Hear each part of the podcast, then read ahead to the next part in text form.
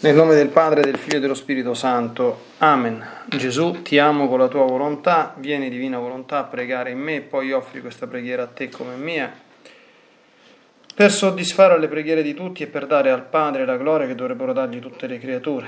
Mia Divina Maria, ti amo nella divina volontà, Regina Immacolata, Celeste Madre mia, vengo sulle tue ginocchia materne per abbandonarmi fra le tue braccia, per chiederti con sospiri più ardenti che mi ammetta a vivere nel regno della divina volontà. Mamma Santa, tu che sei la regina di questo regno, ammettimi a vivere in esso affinché non sia più deserto, ma popolato dai figli tuoi. Perciò, sovrana regina, a te mi affido affinché guidi i miei passi nel regno del volere divino e stretto alla tua mano materna guiderai tutto l'essere mio, perché faccia vita perenne nella divina volontà. Tu mi farai da mamma e come a mamma mia ti faccio la consegna della mia volontà affinché me la scambi con la divina volontà e così possa restare sicuro di non uscire dal regno suo. Perciò ti prego che mi illumini attraverso questa meditazione per farmi comprendere sempre più e sempre meglio che cosa significa volontà di Dio e come vivere in essa. Ave Maria, piena di grazia, il Signore è con te, tu sei benedetta fra le donne e benedetto è il frutto del tuo seno Gesù. Santa Maria, Madre di Dio, prega per noi peccatori, adesso e nell'ora della nostra morte. Amen.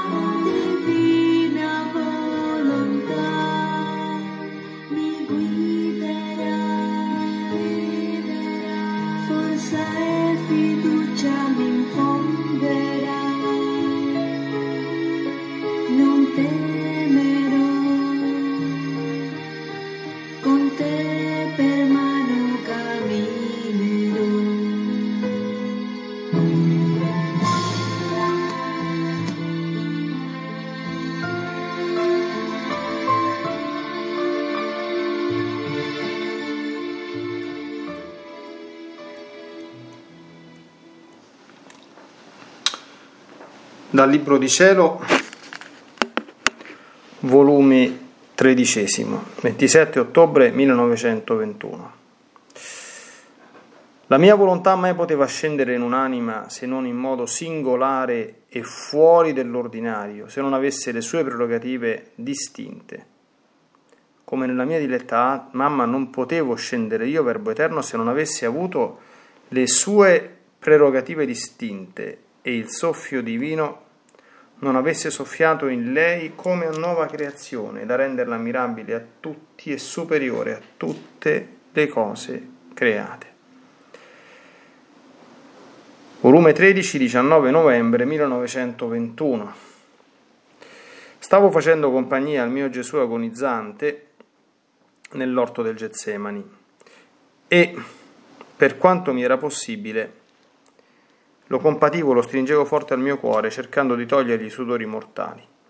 Il mio amabile Gesù, con voce fioca e spirante, mi ha detto: Figlia mia, dura e penosa fu la mia agonia nell'orto forse più penosa di quella della croce, perché se questa fu compimento e trionfo su tutto, qui nell'orto fu principio, e i mali si sentono di più prima che quando sono finiti.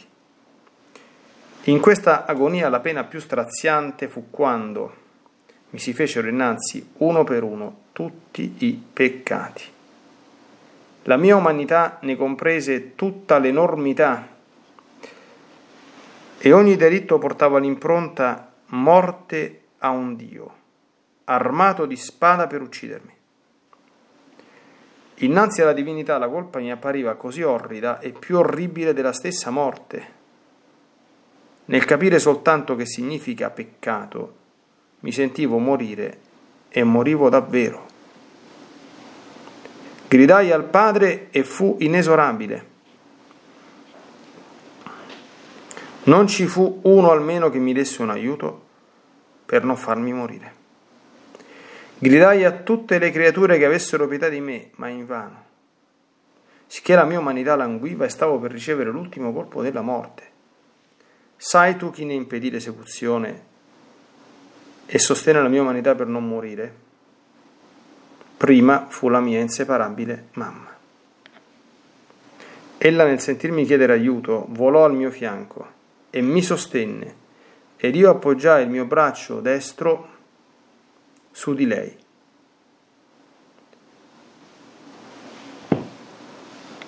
La guardai quasi morente e trovai in lei l'immensità della mia volontà integra, senza esserci stata rottura tra la volontà mia e la sua. La mia volontà è vita e siccome la volontà del Padre era irremovibile e la morte mi veniva dalle creature, Un'altra creatura che racchiudeva la vita della mia volontà mi dava la vita. Ecco che la mamma mia, nel portento della mia volontà, mi concepì e mi fece nascere nel tempo, ed ora mi dà una seconda volta la vita per farmi compiere l'opera della redenzione.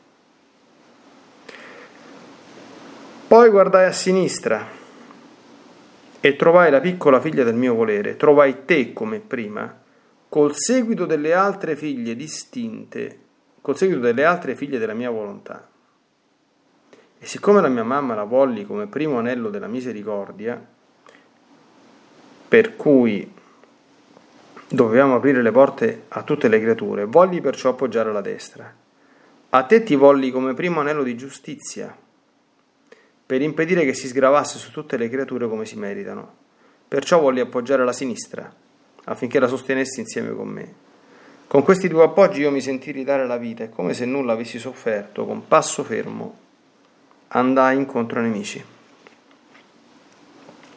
Ed in tutte le pene che soffrì nella mia passione, molte di esse capaci di darmi la morte, questi due appoggi non mi lasciavano mai. E quando mi vedevano pressoché a morire, con la mia volontà che contenevano mi sostenevano e mi davano come tanti sorsi di vita. Oh, i prodigi del mio volere! Chi mai può numerarli e calcolarne il valore? Perciò amo tanto chi vive nel mio volere, riconosco in lei il mio ritratto, i nobili miei lineamenti, sento il mio stesso alito, la mia voce, e se non l'amassi defrauderei, defrauderei me stesso. Sarei come un padre senza generazione, senza il nobile corteggio della sua corte e senza la corona dei suoi figli. E se non avessi la generazione, la corte e la corona, come potrei chiamarmi re? Il mio regno è formato da quelli che vivono nella mia volontà. Di questo regno scelgo la madre, la regina, i figli, i ministri, l'esercito, il popolo. Io sono tutto per loro, loro tutti per me.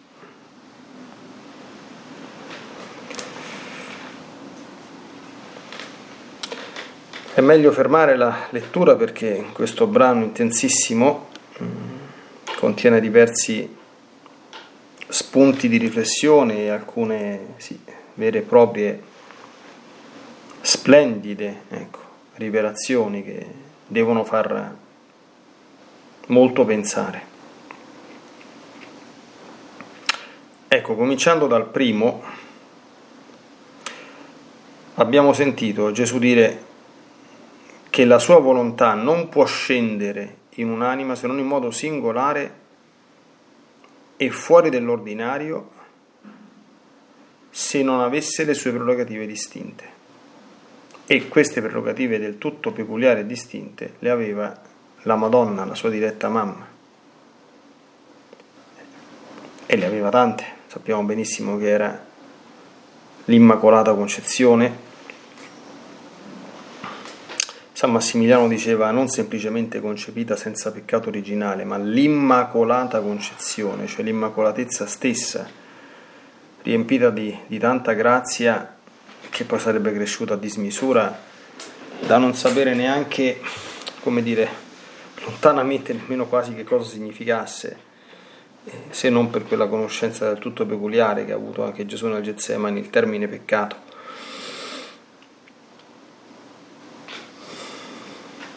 L'eccellenza di Maria Santissima è insuperabile, noi sappiamo anche che Gesù il Verbo non sarebbe mai sceso in lei se non avesse trovato regnante la divina volontà, questo diciamo che è un tocco, un surplus, una specificazione che Gesù ci dà attraverso gli scritti di Luisa. Non bastava trovare un, trovare un ambiente, come dire, pulitissimo e santissimo, ma comunque creaturale, umano. Occorreva trovare un ambiente divino, quell'ambiente divino lo forma nella nostra anima, e soprattutto chiaramente nell'anima della Madonna, che, in cui tale formazione era perfettissima e non ostacolata in nulla e da nulla, solo la divina volontà. Poi Gesù ci porta con sé nel Getsemani e se uno fa attenzione, facendo attenzione agli scritti, anche qui facciamo sempre un riferimento anche in questa meditazione mariana, siamo nel mese di giugno al, alla rivelazione del Sacro Cuore e Secondo gli scritti, dunque, eh, le sofferenze di Gesù, come dire, devono essere un pochino resettate nelle nostre menti e nelle nostre immaginazioni, perché generalmente si pensa, tutti questo lo pensano, io l'ho pensato per anni, che le cose terrificanti che Gesù ha sofferto le ha sofferte durante la sua passione sensibile quella che per esempio si vede che tanto ha impressionato nella passione di, di Mel Gibson, no? Sì, certamente quella comincia con il Getsemani, si vede che Gesù nel Getsemani lì suda, prega, è tentato, ma le parti diciamo più crude, eh, che, che, che lasciano maggiormente impressione, più violente, cominciano appunto dalla, dalla cattura di Gesù in poi, comincia una mattanza allucinante che ha tanto impressionato ed è bene che impressioni, ma io ricordo quando uscì quel film era ancora vivo San Giovanni Paolo II, eh, che lo vide e commentò, è andata proprio così e forse anche peggio, o meglio anche senza forse, perché già vedendo le 24 ore della passione di Luisa, per esempio, nella passione di Mel Gibson non si vede che coronano di spine tre volte Gesù o che gli sputano in bocca, tanto per fare, insomma, tutto quello che è successo durante la notte e la prigionia di Gesù in mezzo ai, ai soldati, tanto per fare un esempio, no? Ecco, tutti rimanevano impressionati, quindi sì, dice, vabbè, c'è stata, c'è stata il Getsemane, sì, è stata però l'agonia spirituale, quindi per noi l'agonia spirituale generalmente è sì, un po' meno, sì, poi nel resto della vita terrena, sì, la vita nascosta, la vita di preghiera, insomma, chi lo sa che cosa ha fatto Gesù, ma lì non ha sofferto. Questo, è quello che si pensa comunemente. Eh, invece qui la scala dei valori è completamente invertita, perché sappiamo che Gesù ha sofferto ininterrottamente pene divine nel, nella sua persona. Ecco, in questa raccolta di scritti mariani ce n'è anche c'è qualcuno che però abbiamo proprio, proprio meditato nei, nei, giorni scorsi. Certamente questi sono tutti quanti brani che si mediteranno due volte, no? perché facendo anche la meditazione continua degli scritti di cielo, eh, certamente ecco, qui li cogliamo da un'angolatura, questa è una raccolta di scritti mariani, no?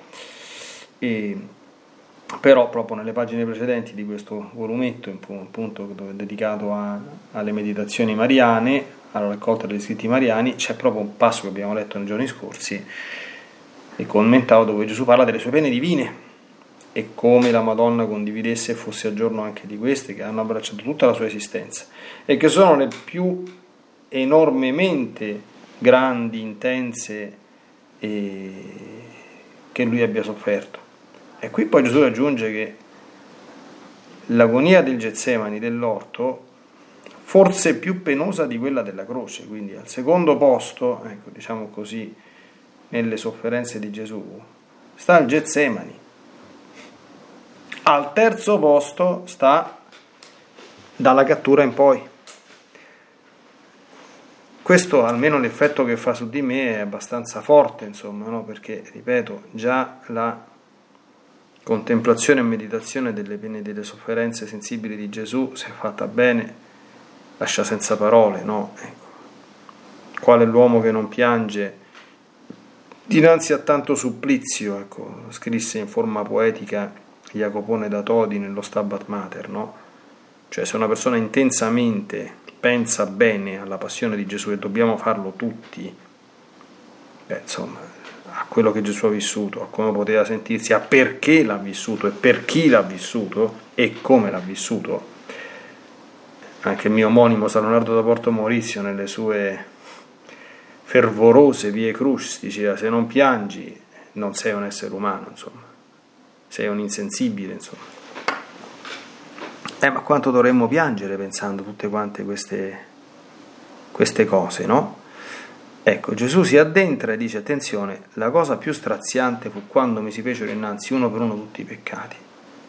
E qui magari molti potessero ascoltare queste, queste parole, oltre che ascoltarle, ascoltarle con il cuore aperto e pensarci e crederci e agire di conseguenza. No?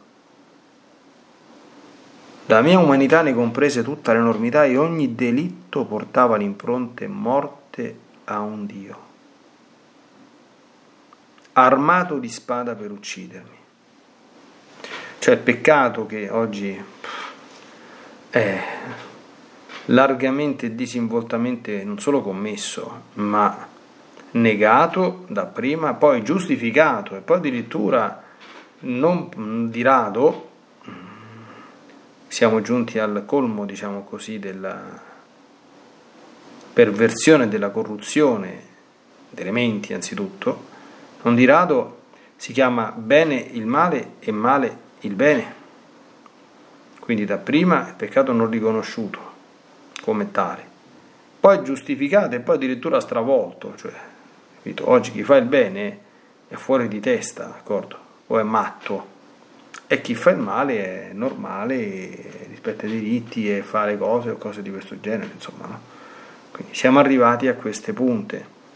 E volte si vede circolare, insomma, anche in qualche ambiente di chiesa su certi aspetti, diciamo, un po' di, un po di confusione, eh, un pochino di, ecco, quasi di ingresso, ecco, neanche troppo latente certe volte di questa mentalità con danni enormi per le anime, ma questo non ha niente a che fare con la nostra fede divina e cattolica. Qui Gesù entra nella drammaticità, no? innanzi alla divinità la colpa mi compariva così orrida e più orribile della stessa morte. E tale è realmente. E nel capire soltanto che significa peccato, attenzione, mi sentivo morire e morivo davvero. Insomma, negli anni passati ho avuto modo ecco, di cercare di parlare tanto ecco, del peccato di denunciare, eh, come dire, di chiamare per nome il peccato, di di, di, di, aiutare le coscienze a, a riscoprirlo, perché questo, questo, processo diabolico che è stato fatto nel, nel nostro tempo, con eh, grande godimento certamente dei nemici della nostra salvezza, eh, è una mattanza, una carneficina di anime spaventosa e chiaramente non ci si può, non si può assistere a questa senza farci niente, d'accordo? Ecco. Senza dire ma scusate, ma abbiate pazienza, ma non è così. Cioè, la Chiesa non ha mai creduto questo, non ci crede manco oggi, non ha mai insegnato questo. Ecco, basta aprire il catechismo, insomma, e bisogna semplicemente dare voce a ciò che oggi eh, troppo spesso sembra passato sotto silenzio, no? Ecco, dinanzi a questa tragedia, dice Gesù, grida al Padre, inesorabile. Non ci fu nemmeno uno che non mi desse aiuto per farmi morire, a tutte le creature in vano, sappiamo, questo è documentato dal Vangelo, no? Gesù dice al Padre, Padre allontana da me questo calice, però non sia fatta la mia ma la tua volontà, glielo dice tre volte. E non solo, tre volte va a cercare gli apostoli, i tre prediletti, le tre colonne, quelli che si era portati sul monte della trasfigurazione, quindi quelli con cui aveva condiviso i momenti più intimi, segreti, stavano dormendo, quindi c'era una solitudine assoluta. E chi gli ha dato aiuto? Per non morire veramente, perché eh, ci voleva un aiuto per non ricevere l'ultimo colpo della morte in mezzo a questa tragedia, in mezzo a questo essere circondato dal peso dei peccati di tutto il mondo, dalla comprensione tra l'altro profonda della nefandezza, della bruttezza, dell'orrore, della terribilità del peccato. Ci fu la mia inseparabile mamma. Inseparabile.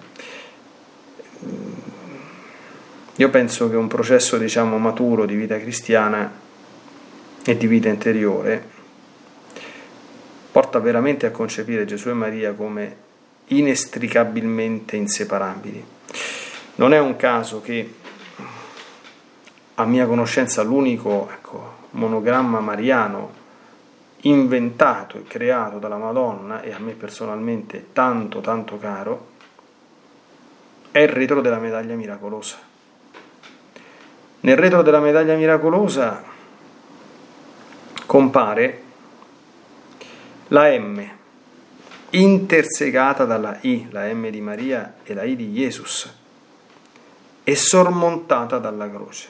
Quell'immagine di una, e poi tra l'altro circondata dalle dodici stelle, quindi il legame, come dire, indissolubile, ontologico, nativo che c'è tra Gesù, Maria, l'opera della redenzione e la Chiesa simboleggiata dalle dodici stelle e sotto i due cuori di Gesù e di Maria. Quindi inestricabilmente uniti anch'essi nel, nell'amare e nel soffrire e nell'offrire con tutto l'amore possibile e immaginabile. Inseparabili. Ecco perché chi va da Maria trova Gesù ed ecco che chi veramente è devoto di Gesù non può non essere devoto della Madonna, eh? attenzione, perché è vero anche il contrario. Se si è veramente devoti di Maria non si può non essere grandi amici di Gesù, ma si è, se si è grandi amici di Gesù non si può non essere devoti di, di Maria. È impossibile. Cioè il legame che c'è tra, tra, tra loro è anche proprio un legame, come dire, di sangue inestricabile, cioè l'umanità di Gesù è tutta presa da, dall'umanità santissima di Maria. Cioè, quando noi facciamo la comunione, che prendiamo il corpo di Cristo, certo quello è il corpo di Cristo, ma proprio da un punto di vista, è il sangue di Cristo, proprio da un punto di vista chimico, eh, come dire, da un punto di vista anche di cromosomi, come si passi questo termine, Gesù è figlio solo di Maria. Quindi quel legame proprio ancestrale, unico che si crea tra madre e figlio in, nel rapporto Maria e Gesù è ancora più forte, perché Gesù è figlio solo di Maria, da un punto di vista umano. E non solo, la grande comunanza che hanno è la perfezione assoluta della unione con la divina volontà, che in Gesù è tale per natura, essendo il figlio di Dio, e la Madonna è per grazia, perché se non avesse ricevuto questo dono nel primo istante del suo concepimento, cioè, non se lo sarebbe potuto dare da sola, ma l'uso che ne ha fatto, l'immediata rinuncia alla propria volontà, è stato un uso che ne ha eh, come dire, garantita la sussistenza ininterrotta e piena in tutto l'arco della sua esistenza. E su questo quello che ha fatto la Madonna è ineguagliabile, perché Eva eh, lo, lo ha fatto per un certo tempo, ma poi ha smesso. Eh, e noi in questo mondo lo potremmo fare da quando, se il Signore ci facesse la grazia, entreremo perfettamente in questa vita in poi, ma non prima. E tra l'altro anche quando ci entreremo non in maniera così perfetta come se non avessimo avuto il peccato originale. D'accordo? Quindi le prerogative uniche e distinte, cioè nessuno può, può giungere a questo. E quindi nessuno può avere un tasso di inseparabilità da Gesù, nemmeno i più grandi santi che si possano concepire e immaginare, che ha avuto la Madonna.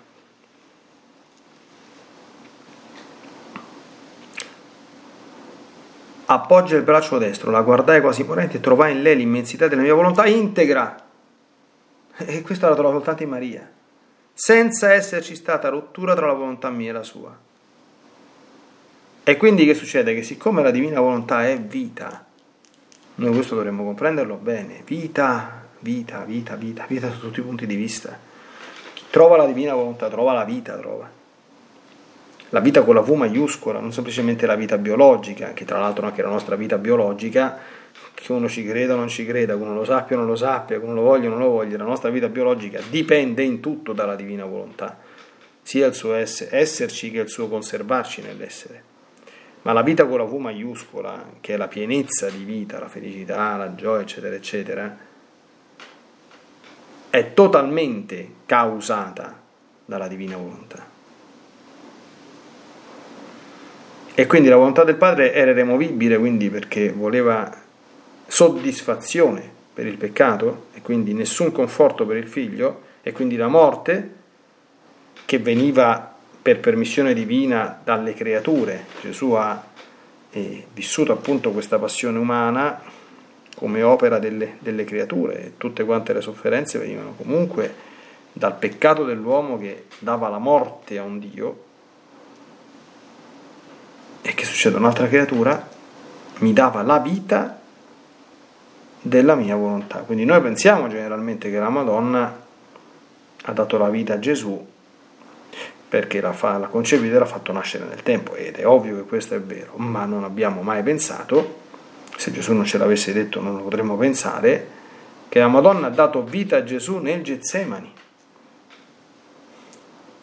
facendosi a fianco a lui e attraverso la divina volontà in lei operante ridandole quella vita che il peccato delle creature le stava, stava togliendo a Gesù durante questa terribile esperienza della passione spirituale nel Getsemane. Ecco, oltre alla Madonna si fecero presenti a Gesù, lui spiega, le anime che vivono nella divina volontà. E queste hanno il compito, ce l'aveva Luisa soprattutto e ce l'abbiamo tutti coloro che desiderano questo, porre un freno alla divina giustizia, per impedire che si sgravasse su tutte le creature come si meritano, come si meritano, anche se pensano di non meritarlo. l'atto di dolore, no? si dice perché peccando meritate i tuoi castighi e molto di più per confessione di questo, è ancora la formula dell'atto di dolore normale, anche se qualcuno non gli piace questa cosa, non gli piace questa cosa perché manca un pochino di realismo e di umiltà e la omette, ma non si deve omettere, perché il fatto che il Signore nella sua misericordia non ci dia quello che meritiamo, questo è un altro discorso, ma se non volesse usare misericordia e ci lasciasse in balia di quello che ci meritiamo, D'accordo? San Luigi scriveva nella, nel trattato della vera devozione, e io sono d'accordo con lui, mi ci riconosco al 100%, meritiamo nient'altro che l'inferno. Punto. Basta. Se andiamo a guardare i meriti stricto senso.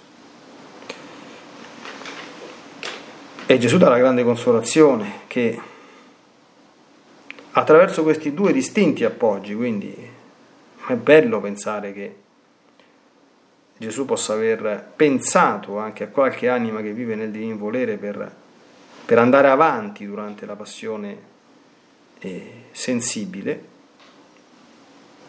attraverso questi due appoggi ha trovato la forza di compiere la volontà di Dio fino alla fine, quindi di, di prendersi tutte quante le morti derivanti dalle pene della passione atroci, capaci molte volte di dare la morte, perché anche lì quando si vede la passione fisica, e questo per esempio è una cosa che nella passione di Mel Gibson viene trasmessa molto bene, ci si chiede, qualche attore lo dice anche insomma, durante quel film, ma come fa, come fa a sopportare tutte queste cose senza, senza essere morto? Che tipo di resistenza ha? Come fa? Com'è possibile? Cioè, e certamente c'era l'onnipotenza della, della, della, sua divinità che l'ha mantenuto in vita. Ecco, ma questa onnipotenza della sua divinità, in qualche modo misterioso, ma vero, sostenuta da un punto di vista della sua umanità anche da questi due appoggi. Ecco perché Gesù dice, perciò io amo tanto quelli che vivono il mio volere, riconosco in lei il mio ritratto, i nobili miei lineamenti, il mio alito, la mia voce. I prodigi del mio volere, chi mai può numerarli e calcolarne in valore?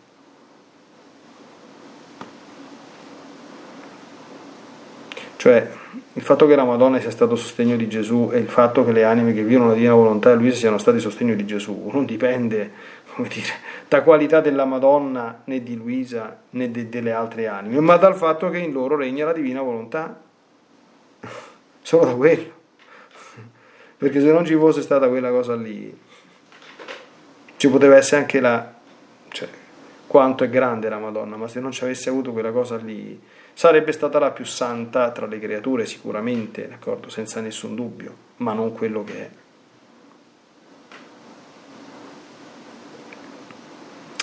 Ed è bellissima la conclusione, il mio regno è formato da quelli che vivono nella mia volontà, formato. Quindi il regno di Gesù è rigorosamente formato da quelli che vivono nella mia volontà e di questo regno scelgo la madre e la regina, sappiamo chi è, i figli, i ministri, l'esercito, il popolo. E in due parole che significa vivere in questo regno? Io sono tutto per loro e loro sono tutti per me. Tutto per loro e loro sono tutti per me. Quel tutto che è proprio la, la, quintessenza della vita nella divina volontà su cui tante volte abbiamo meditato, no? Tutto, d'accordo?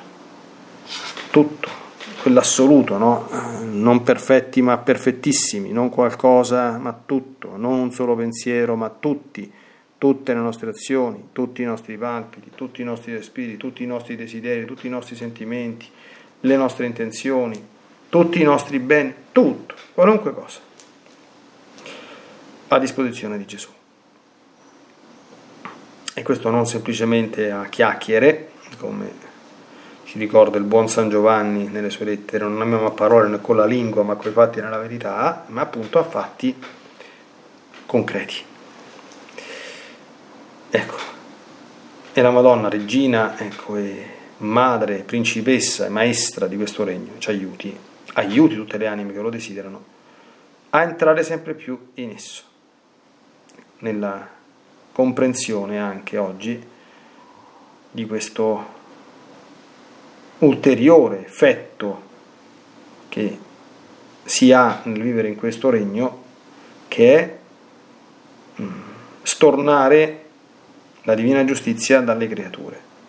E essersi fatti presenti, parliamo al tempo passato, ma in Dio non esiste il tempo passato, nella stessa agonia spirituale di Gesù come conforto e sostegno per aiutarla a superare eh, i momenti di morte che viveva per portare fino al termine la sua passione.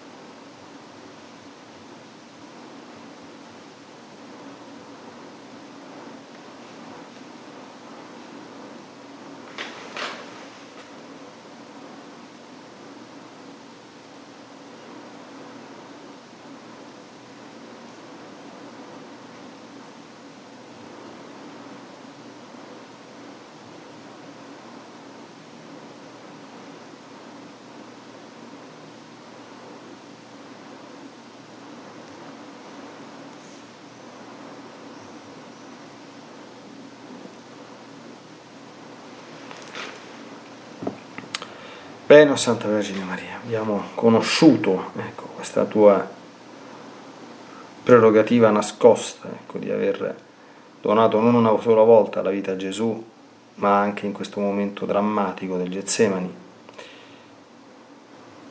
Ecco, come dice Gesù, aiutaci a comprendere sempre più e sempre meglio i prodigi del suo volere che non si possono numerare e calcolarne il valore, ecco, ma possiamo farci una grandezza, un'idea sempre più adeguata anche grazie al tuo aiuto, alla tua intercessione e soprattutto alla contemplazione di te e di come hai vissuto tu per prima, in maniera perfettissima, nel regno del divino volere. Nella divina volontà, nel nome del Padre, del Figlio e dello Spirito Santo. Amen. Ti benedico per aiutarti, ti benedico per difenderti, ti benedico per perdonarti, ti benedico per liberarti da ogni male, ti benedico per consolarti, ti benedico per farti santo, ti benedico dunque nella divina volontà, nel nome del Padre, del Figlio e dello Spirito Santo. Amen.